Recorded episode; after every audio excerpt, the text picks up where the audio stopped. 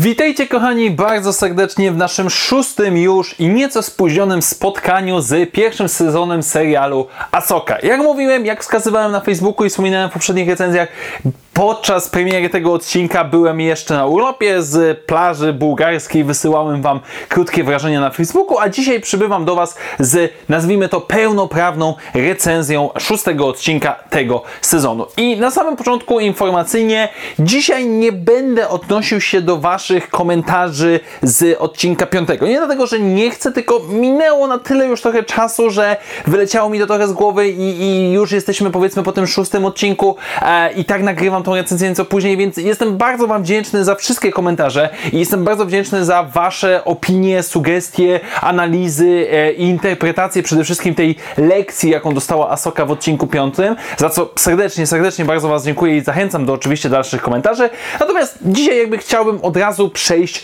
do e, powiedzmy bezpośrednio recenzji. E, I dzisiejsza recenzja, dzisiejsze moje wrażenia też mogą być nieco nacechowane już analizami, czy też odnoszeniem się do innych wrażeń z internetu, no bo nagrywam tą recenzję e, kilka dni po premierze odcinka. Zdecydowanie jest lepiej nagrywać ten sam dniu, kiedy pojawi się odcinek, no ale tak się trafiło, tak się zdarzyło. Tak więc nie przedłużając, przejdźmy do dzisiejszego tematu, czyli szósty odcinek pierwszego sezonu serialu Asoka. No i chyba nie będzie wielkim zaskoczeniem dla nikogo, jeżeli zaczniemy od tego, co było najbardziej wyczekiwane, tego, co było najważniejszą, najistotniejszą i najbardziej rozchwytywaną w internecie nagłówkowo informacją, czyli pojawia się niebieska mordka. Wielki admirał Traun ostatecznie pojawia nam się po raz pierwszy aktorsko e, na ekranie, no i od niego trzeba zacząć. Jakby, może nie tyle trzeba, ale chcę zacząć, bo to była najważniejsza ta kwestia. I nie, nie będę mówił o tym, że Cezary Pazura podłożył mu głos w polskim dubbingu, bo szczerze mówiąc nawet nie przesłuchałem tego.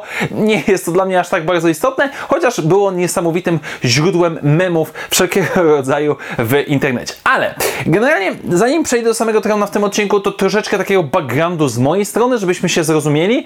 E, mianowicie, ja nie jestem specjalnym fanem admirała Trauna. Generalnie rzecz ujmując, e, idąc chronologicznie, pierwsza trylogia Trauna z lat 90.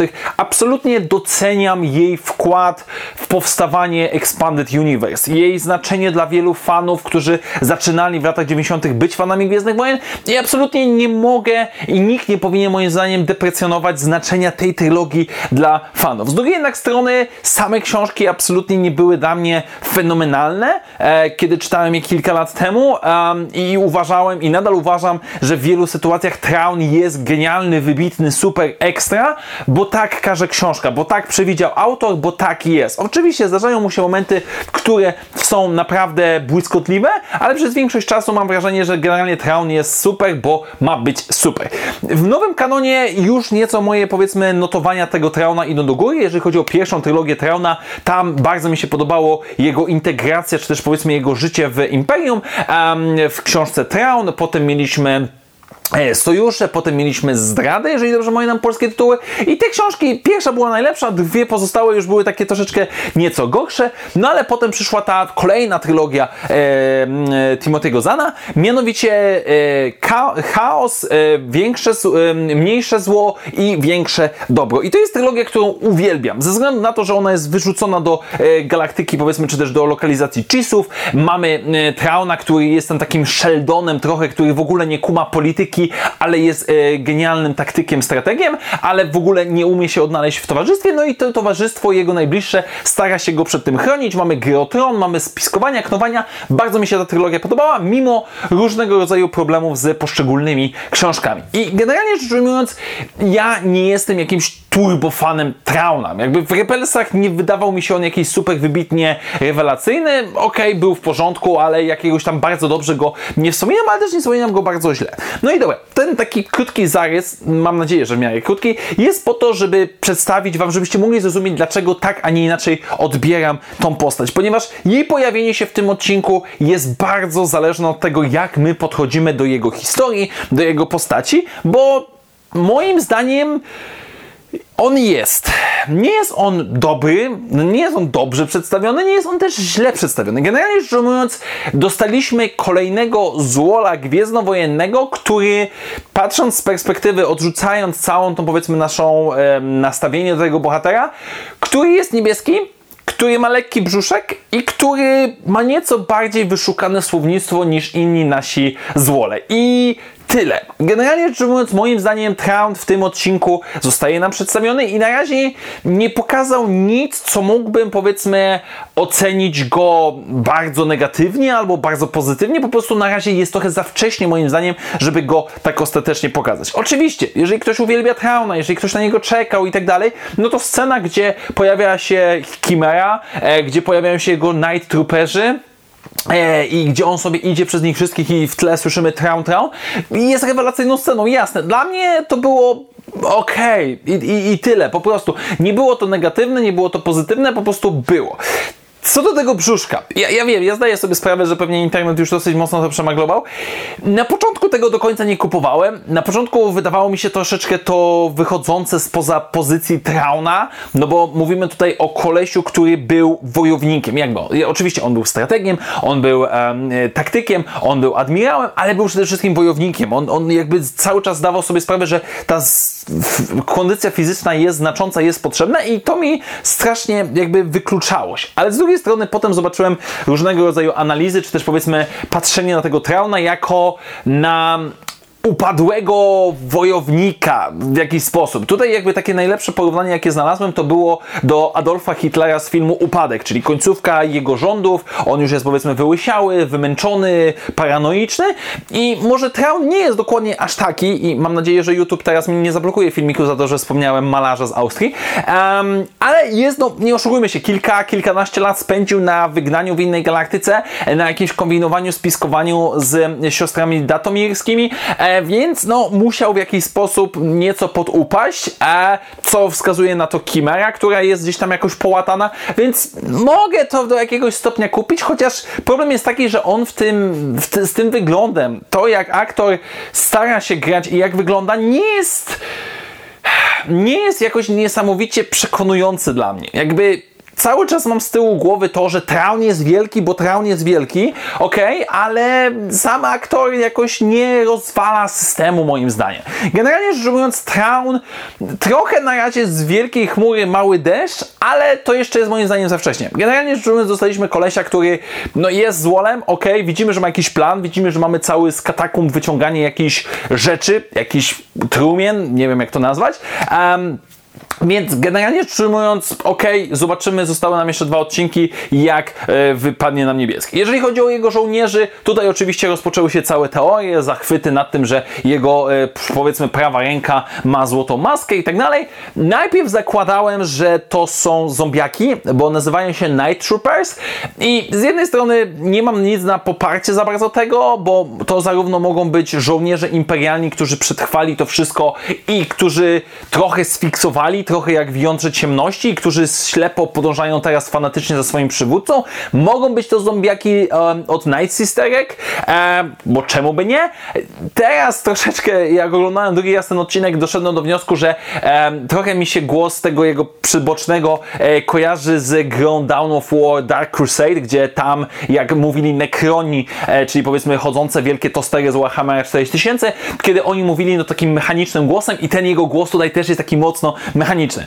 Nie twierdzę, że absolutnie to są nekroni, ale to są nekroni. Generalnie rzecz ujmując, e, wygląda to stylistycznie całkiem nieźle, całkiem przydatnie, więc Traun, Traun jest. Na razie, na chwilę obecną ja jestem, ja się wstrzymuję od głosu, czy on jest jakoś super fajny, czy nie jest super fajny, po prostu został nam zaprezentowany, mam jakieś uwagi, ale na więcej trzeba moim zdaniem poczekać na następne dwa odcinki. No dobrze, ale teraz przejdźmy do drugiego aspektu, na który wiele osób mogło czekać, a mianowicie inna galaktyka. No bo, no bo rzeczywiście, trafiamy do innej galaktyki, której teoretycznie jeszcze nie widzieliśmy, um, która nikt nie wiedział jaka będzie. No i ona jest znajoma. Znaczy się, jasne, rozumiem zaletę, rozumiem patrzenie na to, że o, mamy tutaj powiedzmy cmentarzysko wielorybów, e, pomysł wyciągnięty może z Króla Lwa, albo jakoś tak powiedzmy luźno e, i okej, okay, całkiem, całkiem nieźle to wygląda. E, mamy, mamy z drugiej strony powiedzmy te wielkie pomniki sióstr datomirskich, e, które gdzieś tam wypadają nam e, w te, całym tym terenie i, i okej, okay, mogę zrozumieć to, tylko problem jest taki, że to jest przyziemne. Ta planeta jest szaro-bura tak mniej więcej jak wygląda to w naszej galaktyce, w naszej galaktyce, czyli Gwiezdnowojennej. Sama planeta w żaden sposób dla mnie nie jest jakoś bardzo oryginalna. Nawet ci mieszkańcy, ci bandyci, którzy wyglądają tak jak nasi bandyci i te skorupiaczki wesołe, fajne pod koniec, nie ma nic, co sprawiłoby że to jest jakoś bardzo oryginalne, bardzo różnorodne, bardzo w jakiś sposób inne. Swoją drogą rozwala mnie fakt tego, że tak jak wcześniej nikt za bardzo nie wiedział, co jest w tej nowej galaktyce, co tam się będzie działo, a w tym odcinku Balen mówi, że no generalnie tutaj sobie wieloryby lecą i w Świątyni Jedi nam o tym mówili i to było wiadome. Generalnie mam wrażenie, że ta galaktyka nie jest za bardzo potrzebna. Generalnie rzecz ujmując, z jednej strony coraz więcej faktów okazuje się, że było coś o niej wiadome, znaczy to jest taka trochę złośliwość z mojej strony, ale z drugiej strony na chwilę obecną nie widzę za bardzo potrzeby, żeby ta planeta była w innej galaktyce. To, to mogła być planeta tak naprawdę na zasadzie egzegolu, że jest gdzieś w naszej galaktyce, ale bardzo trudno się tam dostać i potrzebna jest mapa. I nie ma potrzeby, jakby na razie nie ma nic, co sprawiałoby, że ta inna galaktyka jest taka konieczna. Mus, musowo musi być. Mam wrażenie, że na razie to jest taki um, zabieg, że uu, jest sensacyjnie, bo w Gwiezdnych Wojnach jest jakaś inna galaktyka. Po prostu fabularnie, nie mówię, że to jest y, błąd, ale absolutnie na razie nie widzę takiego wielkiego zastosowania do tej innej galaktyki. No ale przejdźmy do ostatecznej rzeczy, mianowicie siostry y, Night Sisterki, czy też powiedzmy wiedźmy z Datomiry, a czy też spoza innej galaktyki. No bo okazuje się, że ta planeta gdzieś tam przed tysiącami lat, jeszcze zanim czas był mierzony, siostry już tam były, one sobie badały, czy latały na tych wielorybach, no i, i to jest. I teraz tak. In-Universe. In-Universe to może istnieć. Jakby nie ma, nie ma żadnych przeciwwskazań, nie ma rzeczy, które powiedzmy można powiedzieć, że to się z czymś nie zgadza. Tak po prostu zostało napisane, wymyślone przez Dave'a Filoniego i okej. Okay. Pomijam też fakt, znaczy pomijam. Jest cała gigantyczna ilość nawiązań do jakichś kultur e, naszego świata, mitologii, e, legend. Ja w opisie tego materiału wrzucę fragment posta z Jedajki, gdzie było wylistowane te wszystkie poszczególne rzeczy, więc możecie sobie sami zobaczyć. Ale jest jedna rzecz, która nie kuje w oczy tak prywatnie, więc to jest bardzo subiektywne, więc tutaj a, nie mówię, że każdy ma podzielać moje zdanie. Kwestia jest bowiem tego typu, że mam wrażenie, że mamy do czynienia z czymś, co nazwijmy jest recyklingiem Filoniego. Mianowicie Filoni współtworzył albo stworzył, nie wiem, więc załóżmy, że stworzył na potrzeby Clone Warsów Wiedźmy z Datomiry i okej, okay, i one sobie były wymyślone i tak dalej. Ale po raz kolejny Filoni zamiast wymyślić coś nowego, bierze rzeczy, które już znamy i wsadza je w nowy, powiedzmy, świat, nowe miejsce, żeby było, że ej, wy znacie te siostry i one są cool, one są fajne i teraz okazuje się, że mają więcej lore. Tak jak mówiłem, in-universe jest to możliwe, można to przepuścić i okej, okay, spoko, ale dla mnie jest takie leniwe. Jakby, aha, czyli w odległej galaktyce, która wygląda tak samo jak nasza galaktyka, przynajmniej na razie, i zakładam, że na razie tylko jedną planetę zobaczymy, no bo raczej nasi bohaterowie nie będą latać po tej galaktyce nowej jakoś bardzo, bardzo mocno. Mamy te same siostry, które mieliśmy w poprzednim serialu, i znowu mam takie wrażenie małości tego świata, że, że, że jakby znów jest kilka planet, kilka ras, kilka nacji, e, czy, powiedzmy, czy postacie, które ze sobą jakieś tam prowadzą interakcje. No i jakoś mi to za bardzo nie podchodzi. Sam ten świat jest szaro-bury, nie ma nic w nim jakiegoś odkrywczego, nie ma w nim nic jakiegoś dziwnego i tak dalej. Po prostu no, jest on całkiem przyzwoity i muszę przyznać, że kiedy Sabin jeździ sobie na tym swoim koniu gdzieś tam w tle, to wygląda to całkiem sympatycznie, nawet nieźle te efekty specjalne się sprawdzają, ale jestem trochę zawiedziony, bo tak naprawdę przylecimy, zaraz odlecimy z tej planety i ta inna galaktyka, mam wrażenie, może zostać zupełnie zignorowana, no bo, bo tyle, bo ta Taki spełniła swoje zadanie i jest tam jedna planeta jak na razie i tyle. Więc generalnie rzecz ujmując, ten recykling autentycznie mi przeszkadza, chociaż z drugiej strony wpisuje on się w świat Gwiezdnych Wojen i może spokojnie funkcjonować, więc to jest tylko i wyłącznie mój subiektywne odczucie. No dobra, teraz kilka słów o Bailenie, który nadal jest najlepszą postacią, zarówno jeżeli chodzi o sposób pisania i sposób grania, i jego uczennicy, czyli Ivanka Trump. I tutaj jakby zaczynam być nadal trochę zaniepokojony jego postacią. Znaczy tak bardzo niewielkim stopniu, bo widzimy, poznajemy w końcu jego motywację. Generalnie jego jest bardzo dużo w tym odcinku i widzimy jego motywacje, które nie polegają na tym, żeby, tak jak ja zakładałem, odbudować zakon Jedi, e, mimo że idee zakonu Jedi są mu bliskie i były dla niego ważne, tylko on chce przerwać cykl idący z tym, że mamy Jedi na górze, Sithów na górze, Jedi na górze, Sithów na górze, czy tam powiedzmy jakieś imperium i tak dalej, i tak dalej, że jego zdaniem historia się powtarza, no i on chce zamknąć ten cykl. I rozwiązaniem w jego zdaniem całego tego problemu jest na tej planecie w innej galaktyce. Co Iwanka Trump logicznie, moim zdaniem, przyjmuje z pewną dozą sceptycyzmu i jest zaniepokojona tym, co jej mistrz sugeruje, bo rzeczywiście cała ta planeta jest pustkowiem. Cała ta planeta nie da się z niej wydostać, a jedynym sposobem wyjścia jest Chimera, gdzie Traun no jakby nie będzie na nikogo czekał. On się na tyle naczekał, że on weźmie wszystkie rzeczy, które ma, bierze siostry i wylatuje stąd, więc więc to jest trochę niepokojące, bo nie chciałbym chyba za bardzo, żeby Balen popadł w jakieś szaleństwo albo dał się w jakiś sposób taki łatwo oszukać, bo szkoda byłoby mi tej postaci. Więc generalnie to jest jak najbardziej na plus w tym odcinku. E, cała intryga jednak z tym polowaniem na Ezrę jest dla mnie trochę, powiem szczerze mówiąc, dziwna, bo wysyłaliście Sabin, to zostawcie Sabin i, i, po prostu okopcie się w okolicach e, imperialnego niszczyciela. No ale dobra, Balen chce, coś go ciągnie do, tego, e, do tej planety, więc coś tutaj chce znaleźć. Nie wiem co, zobaczymy. Generalnie rzecz ujmując, a Balen cały czas jest na plus, chociaż trochę obawiam się o jego wątek. No zobaczymy, czy on w tym sezonie e, jego postać zginie, czy on zostanie, że tak powiem, spisany na straty gdzieś off-screenowo e, przy drugim sezonie z oczywistych względów związanych z aktorem. No i na sam koniec zostawiam sobie poszukiwania Sabin um, i spotkanie z Ezrą. No bo no na sam koniec zostajemy. I teraz tak, tutaj jestem trochę trochę skonsternowany, bo z jednej strony nie mogę skłamać, nie mogę oszukać sam siebie, bo dzisiaj, kiedy drugi raz oglądałem ten odcinek, ta końcówka przygodowo-antropologiczno-spotkaniowo z lokalsami była przygodowa. Jakby autentycznie, kiedy Sabin spotyka sobie te, te, te ludziki kraby, ludziki kamienie, jak zwał, tak zwał, to jest sympatyczne. Muzyka sobie fajnie gra w tle, konik sobie tam się wydurnia i tak dalej i, i to jest w porządku. Ale z drugiej strony Sabin nie pasuje mi ogólne powiedzmy poczucie zagrożenia w tym momencie. Kiedy mamy scenę, na którą tak troszeczkę nabijałem się w, w tej krótkiej mojej recenzji, czyli Sabin krzyczy na konia za to, że koń uciekł z walki, no bo to robi koń, więc jakby dlaczego się kłócimy? Cała ta scena dla mnie nie za bardzo jest materiałem humorystycznym. Znaczy się można zrobić i odcinek bardzo dobrze, czy próbuje zrobić to jak najlepiej i okej, okay, do jakiegoś stopnia rzeczywiście jest tu humor, tylko dla mnie to mówimy o sytuacji, gdzie dziewczyna a jest na środku nieznanej planety, szuka swojego kumpla niczym igły w stogu siana, ma ograniczoną ilość czasu, no bo już pomijam to, że Balen na nią poluje, bo ona tego nie wie, ale wie, że ten statek jak odleci, to ona już nie ma żadnego ratunku, a to jest wszystko tak humorystycznie zrobione i, i te, te, te, ta zmiana klimatu trochę mi nie pasuje. I, i a so, Sabine, która krzyczy na swojego konia, który ma na swoim grzbiecie wodę, jedzenie, nie wiem, ciepłe ubrania, y, misia przytulankę i tak dalej, i tak dalej, ona się na niego wkurza, że weź, co ty mi zrobiłeś.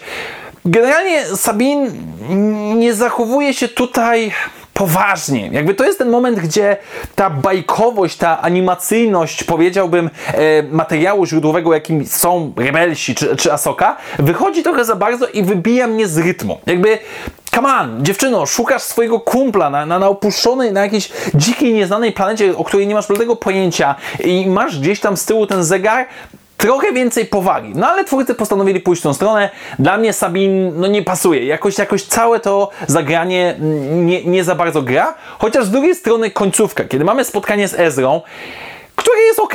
Jakby ja nie czułem tutaj jakichś specjalnych emocji, ale to chyba wynika z tego, że dla mnie Rebelsy skończyły się na czwartym sezonie i tyle. I ogólnie nie potrzebowałem kontynuacji tego wątku, ale jest to w porządku zrobione.